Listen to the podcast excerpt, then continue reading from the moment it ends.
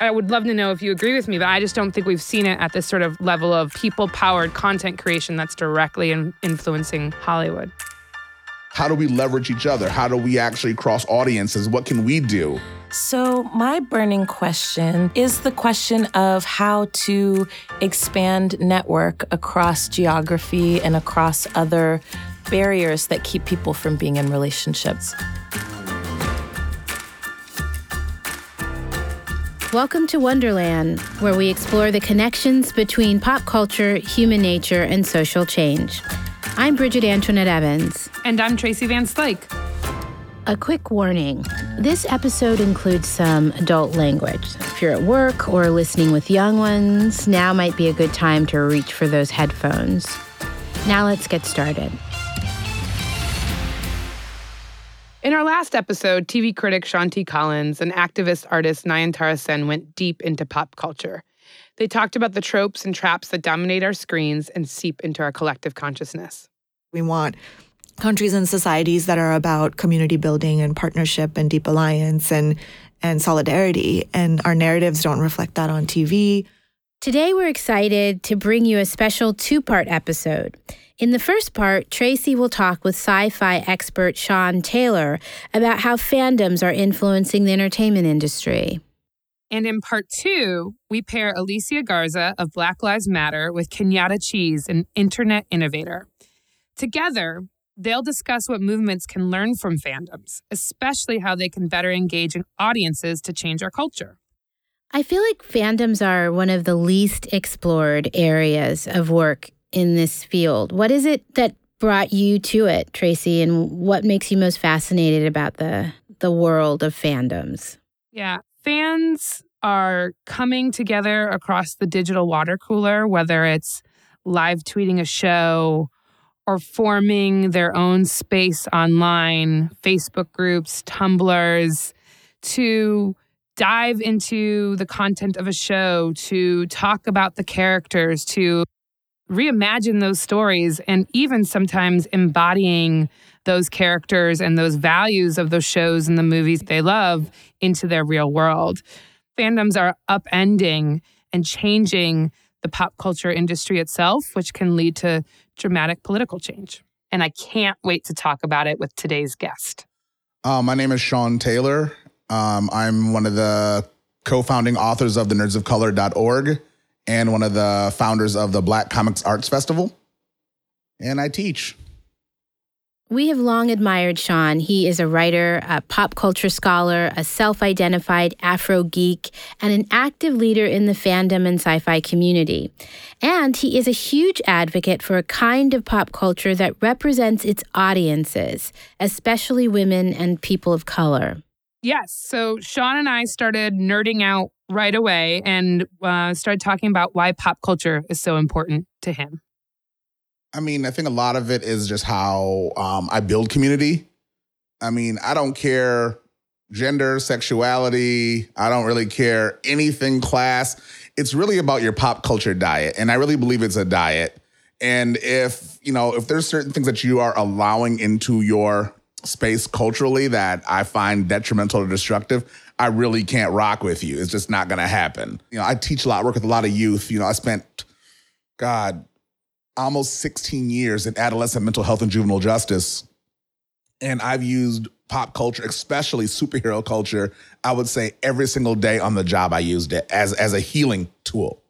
You know, using comic book stories as, hey, you know what? Let's look what Spider-Man did. And it may seem cliche and corny on the outside, but when you get these students to understand and see reflections of not themselves so much because comic books are still an adolescent white boy power fantasy. We have to be honest about it. But when we start seeing the more the mythic themes that are inherent in storytelling, like I couldn't sit down with a, with a student or with a client and talk about Homer or you know the Odyssey, Iliad, anything, but I can show those mythic themes in other forms of contemporary popular culture for them to be able to identify with, and that's been invaluable in my work with other people. I find that so interesting, Sean, because uh, what you're talking about is not just the stories, but the experiences that people have with those stories, the sort of internal transformative stories. And for me right now, it's like I don't have a particular pop culture obsession. What I have is um, sort of a obsession with trying to experience pop culture in certain ways. And right now, one of my foremost um, sort of priorities is how am I experiencing pop culture with my six year old? Because he's already coming to me when he sees kids shows and he's like, why are all the people white? Why are there no brown kids? I've said before that I'm very impressed by his media literacy, but like really heartbroken that he is not seeing himself reflected. I get that so much too. I have a nine year old and a nine year old girl, and she's just looking around like, Daddy, I don't see anything. And so, I mean, I'm working on right now a remixed fairy tale book to like to really talk about because you know these fairy tales are so like why does the driven snow my daughter's like um i'm a jamaican puerto, puerto rican and filipino this is not me right and so i think that sometimes waiting for uh the agents of capital to to uh, include you is not good you're, you're gonna be waiting a long ass time Whereas you have, to, and now the barrier to entry is almost non-existent. I mean, a computer's expensive. I mean, but outside of that, the barrier to entry is like you can create your own shit. And you don't have to go the Hollywood route and you don't have to try to salivate and like, oh, please, Hollywood, give me the teat. Like, no, I don't care about that anymore because I have a I have a movie studio in my pocket. I have an audio studio in my pocket. So I can create what I want for my daughter which is i think one of the most powerful roles that we're seeing fans play right now actually both on like the individual level where you're like i can create and probably outcreate you hollywood actually uh, in the kind of stories that are actually going to resonate with a whole set of people communities and demographics that they are still not producing for or even like thinking about and I think that's one of the most exciting parts of pop culture right now is that we're breaking down sort of the corporate institutional barriers and people are creating their own amazing stories, remixing old content, creating new content that is actually challenging Hollywood. Um, in terms of audience numbers sometimes, but also even forcing them to create differently. And also, too, there's this ugly competition, I think, with unrecognized uh, groups or underrepresented groups where it's like, okay, now it's the Asians' turn. Now it's the Arab woman's turn. Now it's the queer turn. And like, we're actually like, turn, fuck a turn. It's like, we all can take a turn at the exact same time because we're going to actually create together. And that's what we're going to do. I think that's what's been really great about some of the work that I've seen. You see Arab folks and queer folks and Latin folks, API folks in the same room how do we leverage each other? How do we actually cross audiences? What can we do? You know, what little media venture can we create together as opposed to, you know, once again, it's like a really like a like a, a psychically detrimental flip book. It's like brr, one page, you go brr, again, and it's like we're only halfway getting through the motions. But I think that what we're doing now is you don't have to complain anymore. And granted, we should be pushing giant companies to to represent, but we don't have to sit there and wait. Right. We yeah. have the power both of creativity and I love how you're talking about how people are like coming together in one room literally um, to create together. But also there is this power of um, sort of self-organizing that yes. a lot of fans are coming together to not just like sort of sit idly by and watch the sort of uh, the terrible stereotypes being reinforced over and over again. Um, I think we could say, for example, that fans brought down, I would say, Netflix Iron Fist and Ghost in the Shell, right? Like for the yeah. a- the Asian whitewashing. And they did it across Twitter with hashtag campaigns, fan art, and blog posts that spread across the fan community. All of this was directly calling out the producers and generating pressure that resulted in a lot of bad press and low audience numbers. Mm-hmm. And that's not complaining to me. That's actually taking action exactly. because you know I'm I'm in these circles a lot, and I am I'm in certain rooms where everybody is just like, oh please Marvel, oh please DC, oh please Hollywood, notice me. Them in other rooms are like, you know what? I have a Wacom tablet and a laptop. I'm about to get busy right now. And so I think there's something really beautiful about the energy that's behind it. And you know, on the flip side, you know, we got to be honest. Like, just because you're a marginalized person and you put out work doesn't mean we have to like it. And there's been that pressure too. It's like, no, make your shit good.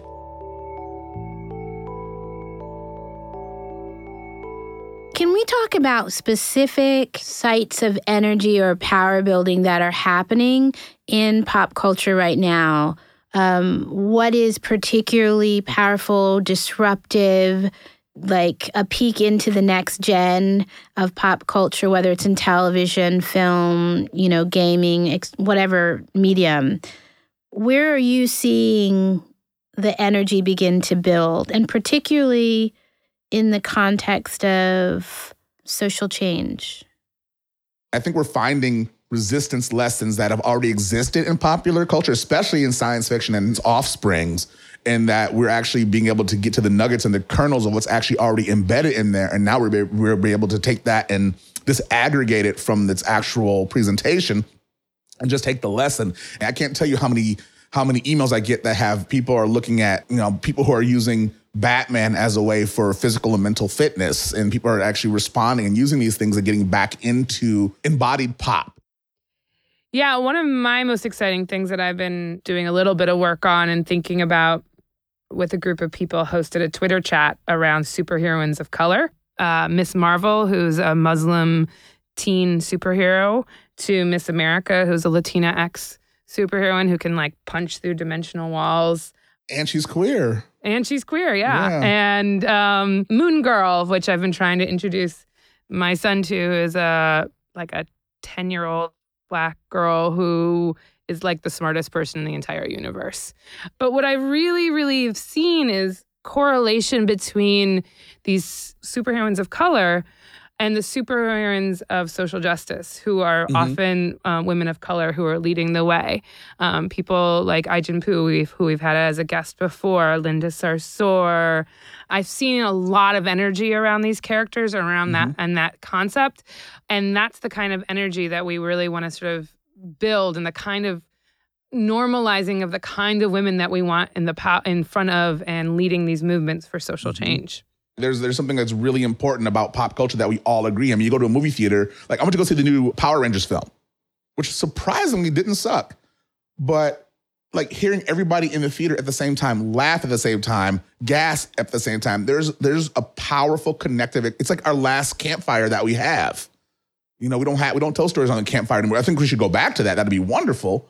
But being that and being in the same room with people and people people talked about the film afterwards. When you get into a space with other people who geek out about what you geek out about, 19 hours, you're like, oh shit, I gotta go home. Like the, the day disappears because of, of that energy. And it will, it may be the pop culture thing that connects you, but that one thing that connects you actually connects you to something way larger than just the isness of whatever that particular cultural artifact was and then you start seeing the commonalities and the humanity and everything. I mean, there's people now who I met through Dungeons and Dragons 30 years ago. I'm the godfather to their children now because of that. And that, that was our initial spark, but the love that exists outside of it, I mean, that's the entry point. The pop culture is the entry point, but the love and the humanity is really the receipts from the entry point. So now imagine turning that same passion into social change. Like I'm looking at, you know, because how many sci-fi narratives are about resistance? Right. I mean, Or or about or about imagining a different future.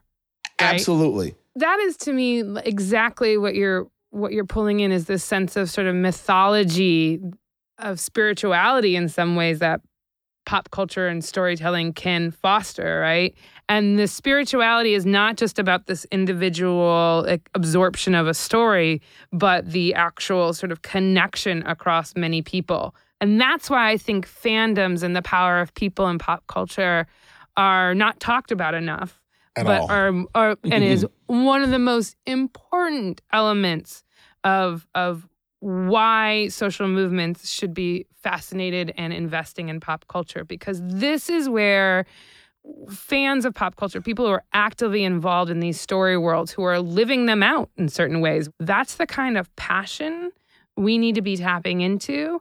There's so many people who are finding themselves through pop culture and also from a movement perspective, you know, organizations are like, okay, we got to like build a list of X amount of people and we need to get them to sign X amount of petitions.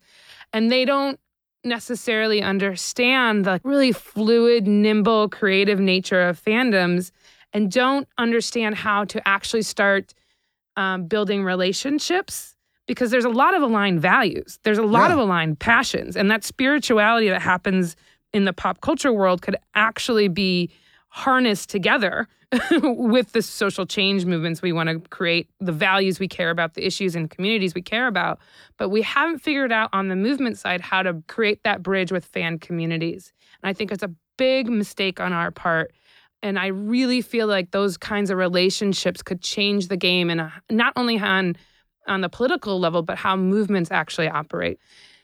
I think there's a benefit on both sides because I think a lot of organizations probably have a lot of like information and insights on issues Mhm. they care about that they may not be getting access. They'd be love to be trained more around organizing and so forth, but we can't just sort of walk into different fan communities and be like, this is how you do it because fan communities are already creating their own content. They're already influencing Hollywood in ways that social movements can only dream about right now. and they're safe there. I think a lot of times fan communities come up for not just so much a sense of let's all um, get together be- because we like the same thing, but it's like this is how we generate safety. I mean, what I was at, uh, I guess it was Silicon Valley last year, Silicon Valley Comic Con. Uh, uh, Nerds of Color had a panel, but walking to the panel, there's all these signs. You know, cosplay isn't consent, and the guy grabbed, you know, kind of like patted this girl's butt, and then next, you know, like five women snatched this guy up and launched him out of the door, and I'm like, that is the dopest thing I ever saw in my life. Like that is incredible. Um, but I think, and those are things, and you know, they may seem like a small, a small incident, but we're talking about consent. We're talking about body agency right there. We're talking about all these things that everybody probably is alignment on, but we haven't taxonomized it to death. We haven't like like disaggregated to every little tiny thing that could have stepped up in that interaction. It was the guy made an action that was stupid. He got checked for it, and that's the exchange. But inside of it, there are so many other lessons to be learned and other men saw that and i think it was it had a really positive effect. And i think being able to use that example which i do with a lot of my students and so we really having to dig deeper based off one small interaction. And i think also what um, social movements can help fandom with is to not be in the shadows so much. I think that's something that social movements can teach fandom is how to be more uh, culturally and socially aspirational how do we infuse joy and whimsy? Well, other two ways, because I think that joy and whimsy and humor is missing in social movements. That's what I think fandom can teach. But I also think it can be recursive, and then social change can be looked at as something joyful. doesn't have to be a slog. It doesn't have to be, oh, we're gonna go put on the armor. It could be like that one. I think that sister was from uh, Palestinian sister. I think she was in England who laughed at the Nazi guy in his face as opposed to yelling at him. I was like, I want to buy her dinner. I want to buy her a puppy. I want to do whatever I can because it was. I'm like, that's what I'm talking about because it's so easy to fall into despair when the world is despairing. But being able to actually move through the world in an, in an aspirational, pro whimsy, pro joy manner, there's nothing more revolutionary than that, as far as I'm concerned. Okay, how do we do that? I'm like, like this is like no, literally, like this is what I'm obsessed about. Like we've been piloting sort of Twitter conversations between fan communities and sort of social movement leaders, just as like, what does it look like to talk to each other and have bring both of those communities together? But that's just one layer. I mean, do we need to get sort of people like literally in rooms together? Yeah, I mean, I think that's part of it too, because it's the anonymity that the digital space provides, provides a certain level of reticence, I think, as well. I mean, things more like that, more spaces and more times and opportunities where we can actually be in the same room together. Or you go to their spaces. So what I really like sort of vision sometimes is to like have a set of um, organizers sort of go into a bunch of different cons and sort of real world spaces and just like listen for a little bit, not trying to like come in with a like particular agenda, but to really listen and really tune in to like what what's making people really passionate about that particular story world or genre. Um, where people's sense of play, where is their sense of creativity, uh, what's really um, frustrating them, um, doing that sort of deep listening, and then sort of figuring out the relationship building. And I think of what that could look like because I think there could be so much power in the opportunity of you know whether it's creating sort of campaigns together or creating story worlds together mm-hmm. but to start with the listening then to sort of like the relationship building I mean, what's the mutual benefit? I think would was is, is Yeah. the baseline question. It's like you come to this space, you want our our social capital, but what do we get? I mean, not something what do you get in a in a in a mercenary way, but what's the exchange? But I think even going back, I think for me, I would think the relationship building would almost happen before the listening in a way. But I would love to see, I would love to see a group of of social changers and a group of fan people watch the same piece of whatever it is. Like, you know, when Buffy's mom dies, right? Mm-hmm. Whatever. And then figure out how are we watching it from where we stand and where you stand? What's the standpoint theory behind each viewing? And then having a conversation about that. Like, you know, say we all watched Attack the Block, which if you haven't seen it, stop this right now and go watch it. It's like the greatest movie ever. But it's like, you know, it asks interesting question. Like, you know, all science fiction was white middle class kids meet aliens, right? ET, all that. This was what if aliens landed in the hood in England? Yeah. and it was just like the questions that are and like what happens in that movie and i would love to see how would a group of social changers talk about that film and a group of people who are sci-fi fans talk about it i think that is great and those would be great And share conversations their to, insights with each other. exactly the, where's the mhm. convergences where are the divergences what are the lessons that we're getting from each other what do we learn from each other and then that would be i And, think that'd be a great can- conversation What can they imagine together? exactly Right? Yeah. an exercise Yeah, could be I like love that. what's the sequel we could write together from this piece that we just saw? Hmm you know what can we what can we build together after this? I think that's a wonderful question to ask. I think that's a wonderful exercise. So I think once again, sort of going back to the sort of interchange of relationships between movements and fan communities, there's so much right potential for um, learning from each other, creating together, and like changing the fucking world together. and they're actually more aligned and i think there's more convergences than we than we think but i think a lot of people who are moving are moving they're not advertising their movements Mm-hmm. you know and i think they're moving and i think that's really important like so how do we get people not so much advertise and brag but like hey we're over here doing this so let's let's move this forward with more people on both sides. I think that I think there is such a convergence point that we have to figure out how is it safe for everybody to be involved and how isn't the uniqueness of both sides disappeared in that. That's what we don't want. Absolutely. These things are uh, not to be all Gladwellian, but at a tipping point right now. But we need to be able to be more intentional about about how we're leveraging both things because you know we're fucked. Like the world is in a place right now where I look at my daughter, I go, "I'm sorry, baby." I'm, I'm gonna try to make this world better for you. But I think that where can we inject the joy and the whimsy and the I don't know, I guess pro social is probably the best word to use about that because despair is easy. Joy is really freaking difficult. Wow, I just want to repeat that. Despair is easy, joy is really freaking difficult. I feel like that needs to hang in the air. Thank you for leaving us with that, Sean. It is really hard to bring joy out, especially to manifest it in movements and social movements. Fandoms do that naturally. They tap into people's passions, trigger creativity, and the result can often be joyful co creation and also self organization and to changing the systems and changing the stories that they're so passionate about. So the question really is how can movements learn from them? And also, as Sean and I started to talk about, what are the connection points between social movements and pop culture fandoms? I have another question, which is what would it look like if movements began to behave more like fandoms?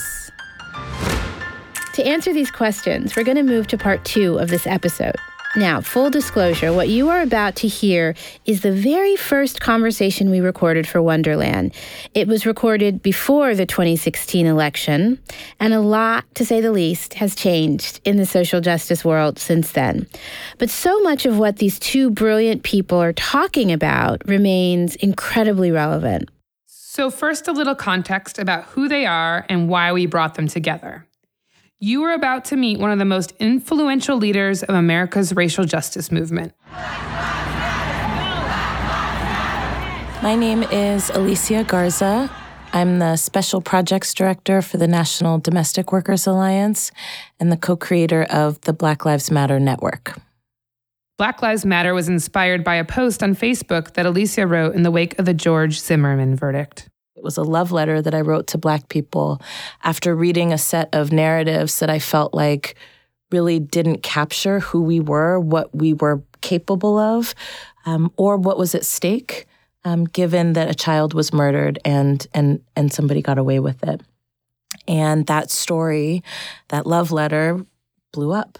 Since then, the Black Lives Matter network has grown from that brief post to a trending hashtag to a global racial justice movement.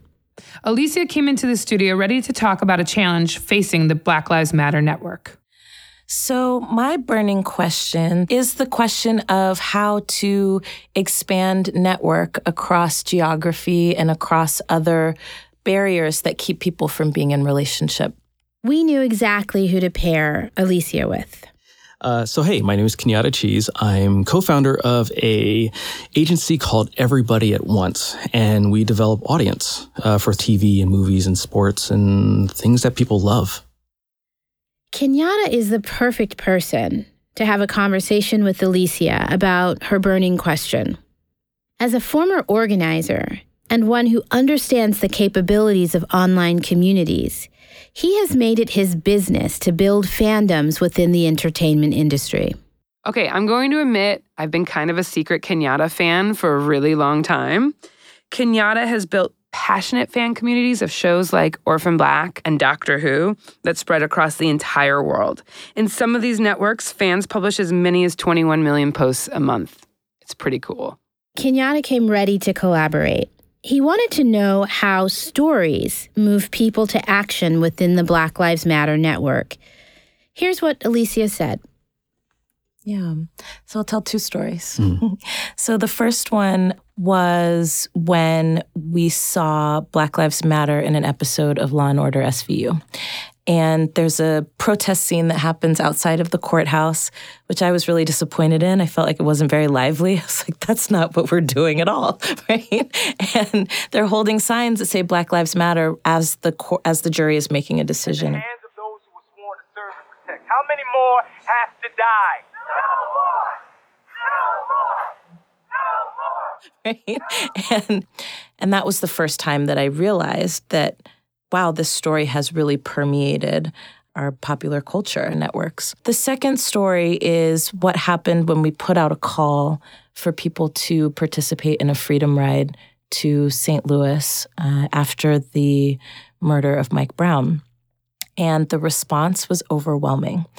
And what I realized in that moment was when we are able to touch hearts and minds and then connect people in that moment of profound, like, I've been moved and now I want to do something, all kinds of amazing things can happen.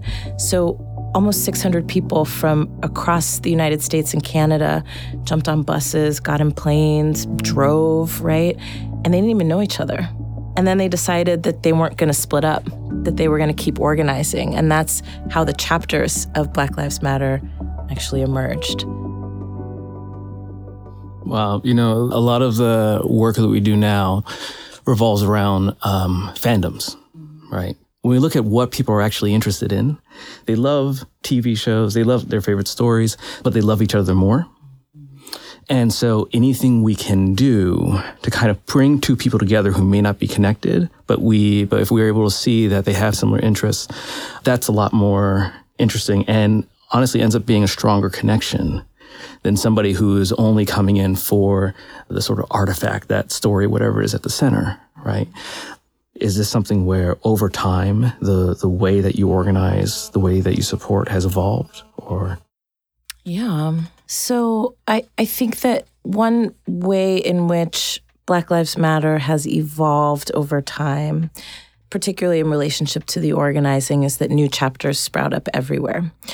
And we very quickly had to figure out a way to distinguish between chapters who were aligned with our values and our narrative and chapters that were not. And uh, I think the challenge that we've run into is that the desire outmatches our capacity. So now we're in this very strange period where we're trying to figure out what's a sustainable way to keep managing with a light touch those connections? Uh, we have two lines that we that we're kind of known for. First one is that the audience has an audience, right? Whenever you're talking to somebody, don't just think about them. Think about what's going to happen when they take that and share it out. Think about think about what happens when someone takes your image and takes it out of context and puts it into a new one. How are they going to use it? Um, and then this other thing is enable fans to be better fans we, I put a lot of emphasis in my work in saying that um, whatever I put out doesn't have to be the best. It doesn't have to be most clever. It doesn't have to be the smartest. It's my job to look for that within the network and pass that through and connect if I can. But uh, but for most part, it's about amplification, right? Here's somebody who's amazing at Photoshop. Um, here's somebody who, who wrote a fantastic 3,000 word essay about the connection between this show, these characters, and and these issues. By doing that, it all of a sudden creates a bunch of energy, a bunch of attention. The thing that we I have to always make sure that we don't lose is actually giving somebody a, a, an action on top of that. Because once you create that energy in somebody, once somebody has that emotional reaction, and it's about emotion, even when we say it's intellectual, it's about the way that it makes me feel you have to give them a path for doing something about it. Otherwise, uh, frustration sets in. We do want to expand beyond that network. The network right now is extensive and it's incredible, but there are so many more people who could and should be a part of it that aren't going to have the same degree of relationship. And so, how do we create spaces where there is easy entry, even though the levels of relationships are going to be different? Mm, mm. How much do you think about uh, when you're thinking about that first point of entry, when somebody first comes across the hashtag, when somebody first comes across a, a meme on Instagram, a, um, a thread on Facebook, what happens from there? Because that's something for us, we think about, we think a lot about uh, what happens when you, when somebody first becomes aware and they think they might be a fan right? What's the journey that they take? You take you put them on from there. I, I recently became uh, became aware of the term pink ghetto. What is that? it's about uh, work where the overwhelming majority of people who do the work are female. Mm. And in the tech world, right? Community organizing is that. They don't, you know, they don't, add, they don't add the word organizing on it, right? They just call it community, call it community management because they see it as, oh, those are soft skills those are less important. And so therefore they don't put a lot of, don't put a lot of work into it. But the people who do do that work do have ridiculous skills and they're able to play a hashtag. They can play a forum. They can play like, they play any group of people like an orchestra and they're really good. They're the ones responsible for that first point of entry if somebody has a bad experience uh, on their first time, right? Maybe not for, even from within the organization, but by people looking to to target right, that hashtag, um, then that could keep them from being able to become more involved, more engaged. The community manager ends up being the one who has to actually understand not what somebody thinks about the product, but they have to think about what does it mean for them? What else do they care about? Right? Why? What is? What role does this actually fill? you you have a lot at stake in being able to make this work. There's a lot of work that needs to be done there. A lot of leadership has to be done there. But the actual flow is going to have to come from the edges, right? But there aren't models that you can kind of rely on because of the fact that you recognize and you understand the value of inclusivity. Eh, so much of what I've known of the history of Black Lives Matter, and then so much of what you're you're describing to me as the challenges and sometimes struggles of it remind me of some of the strongest internet memes, right? Where they spread like wildfire because they connect to an emotion, because you can, people can pack a lot into it from their, from their own selves, right? And that helps it move along. But when it moves beyond your, beyond your realm, um, what are the things that make it sort of uh, stick together? the best internet memes are the ones where you understand what it means. You understand why this is a, a cat joke. You understand why this fail video is funny. Understand how to apply that to an organization. Right. I think there are models for, for understanding it, but it's going to take a lot of discussion with folks who are actually involved to figure out, um, okay, what do these things mean? What can they mean to us? and how do we how can we use it to build structure upon which everyone else can kind of contribute their own idea to like it is meme because that's where you started off right i love that um god i want to keep talking to you about this I know there's so much to talk about. Uh, yeah My brain is exploding. I feel like there's so much more to this conversation, and we just scratch the surface. I'm sure, like everyone, sometimes we feel like we're the only ones going through this. And oftentimes, when we try to talk through technology with people, there's this weird reverence of the technology and not what it's in the service of. And so, this conversation felt so generative because it's like, no, ultimately, it's about love and relationship and connection and values and feeling and emotion.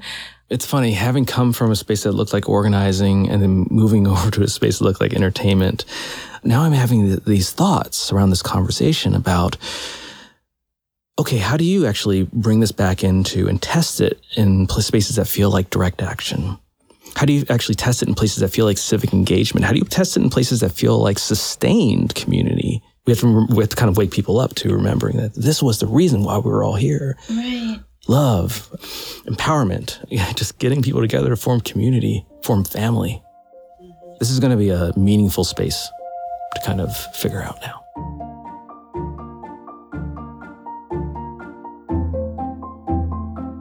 So, love, empowerment, community, family.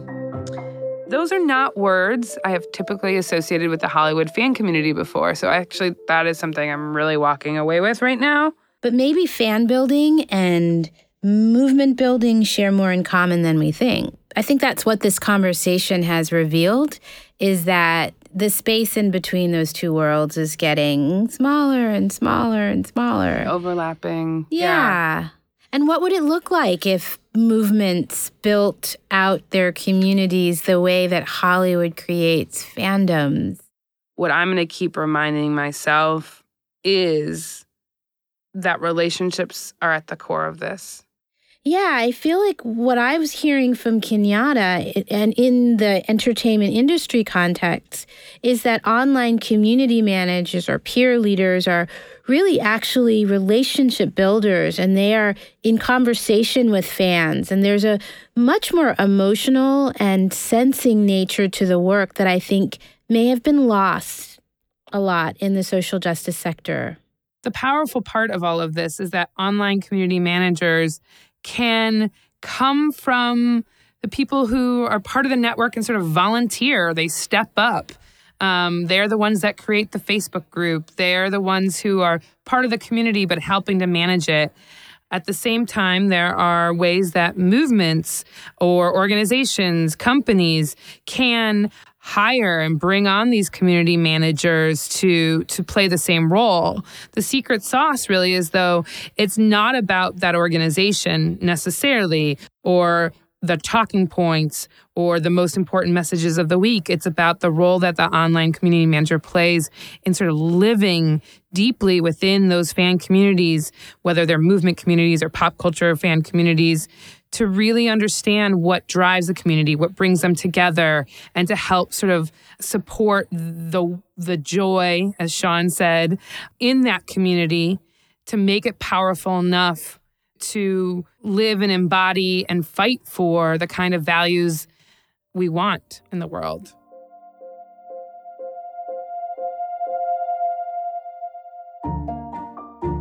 What we have learned from earlier episodes this season is that the social justice sector is waking up to the fact that they need to go deeper.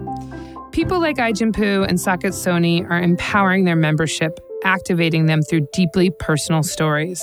And the effect of that storytelling is hard to measure on a statistical level because it strikes at the core of the listener. It's about changing how they feel, and it's incredibly powerful. So, couple this with the ways audiences are shaping and influencing Hollywood and creating their own authentic stories.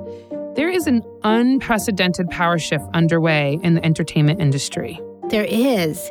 And on our next episode, we are going to talk to somebody who understands power in the entertainment industry better than most of us. Rashad Robinson, Executive Director of Color of Change, will tie up this first season of Wonderland with us in a conversation about who has the power now, who needs it, and how they can get it. How are we like really employing the best possible thinking to solve problems that can feel intractable? Next time on Wonderland.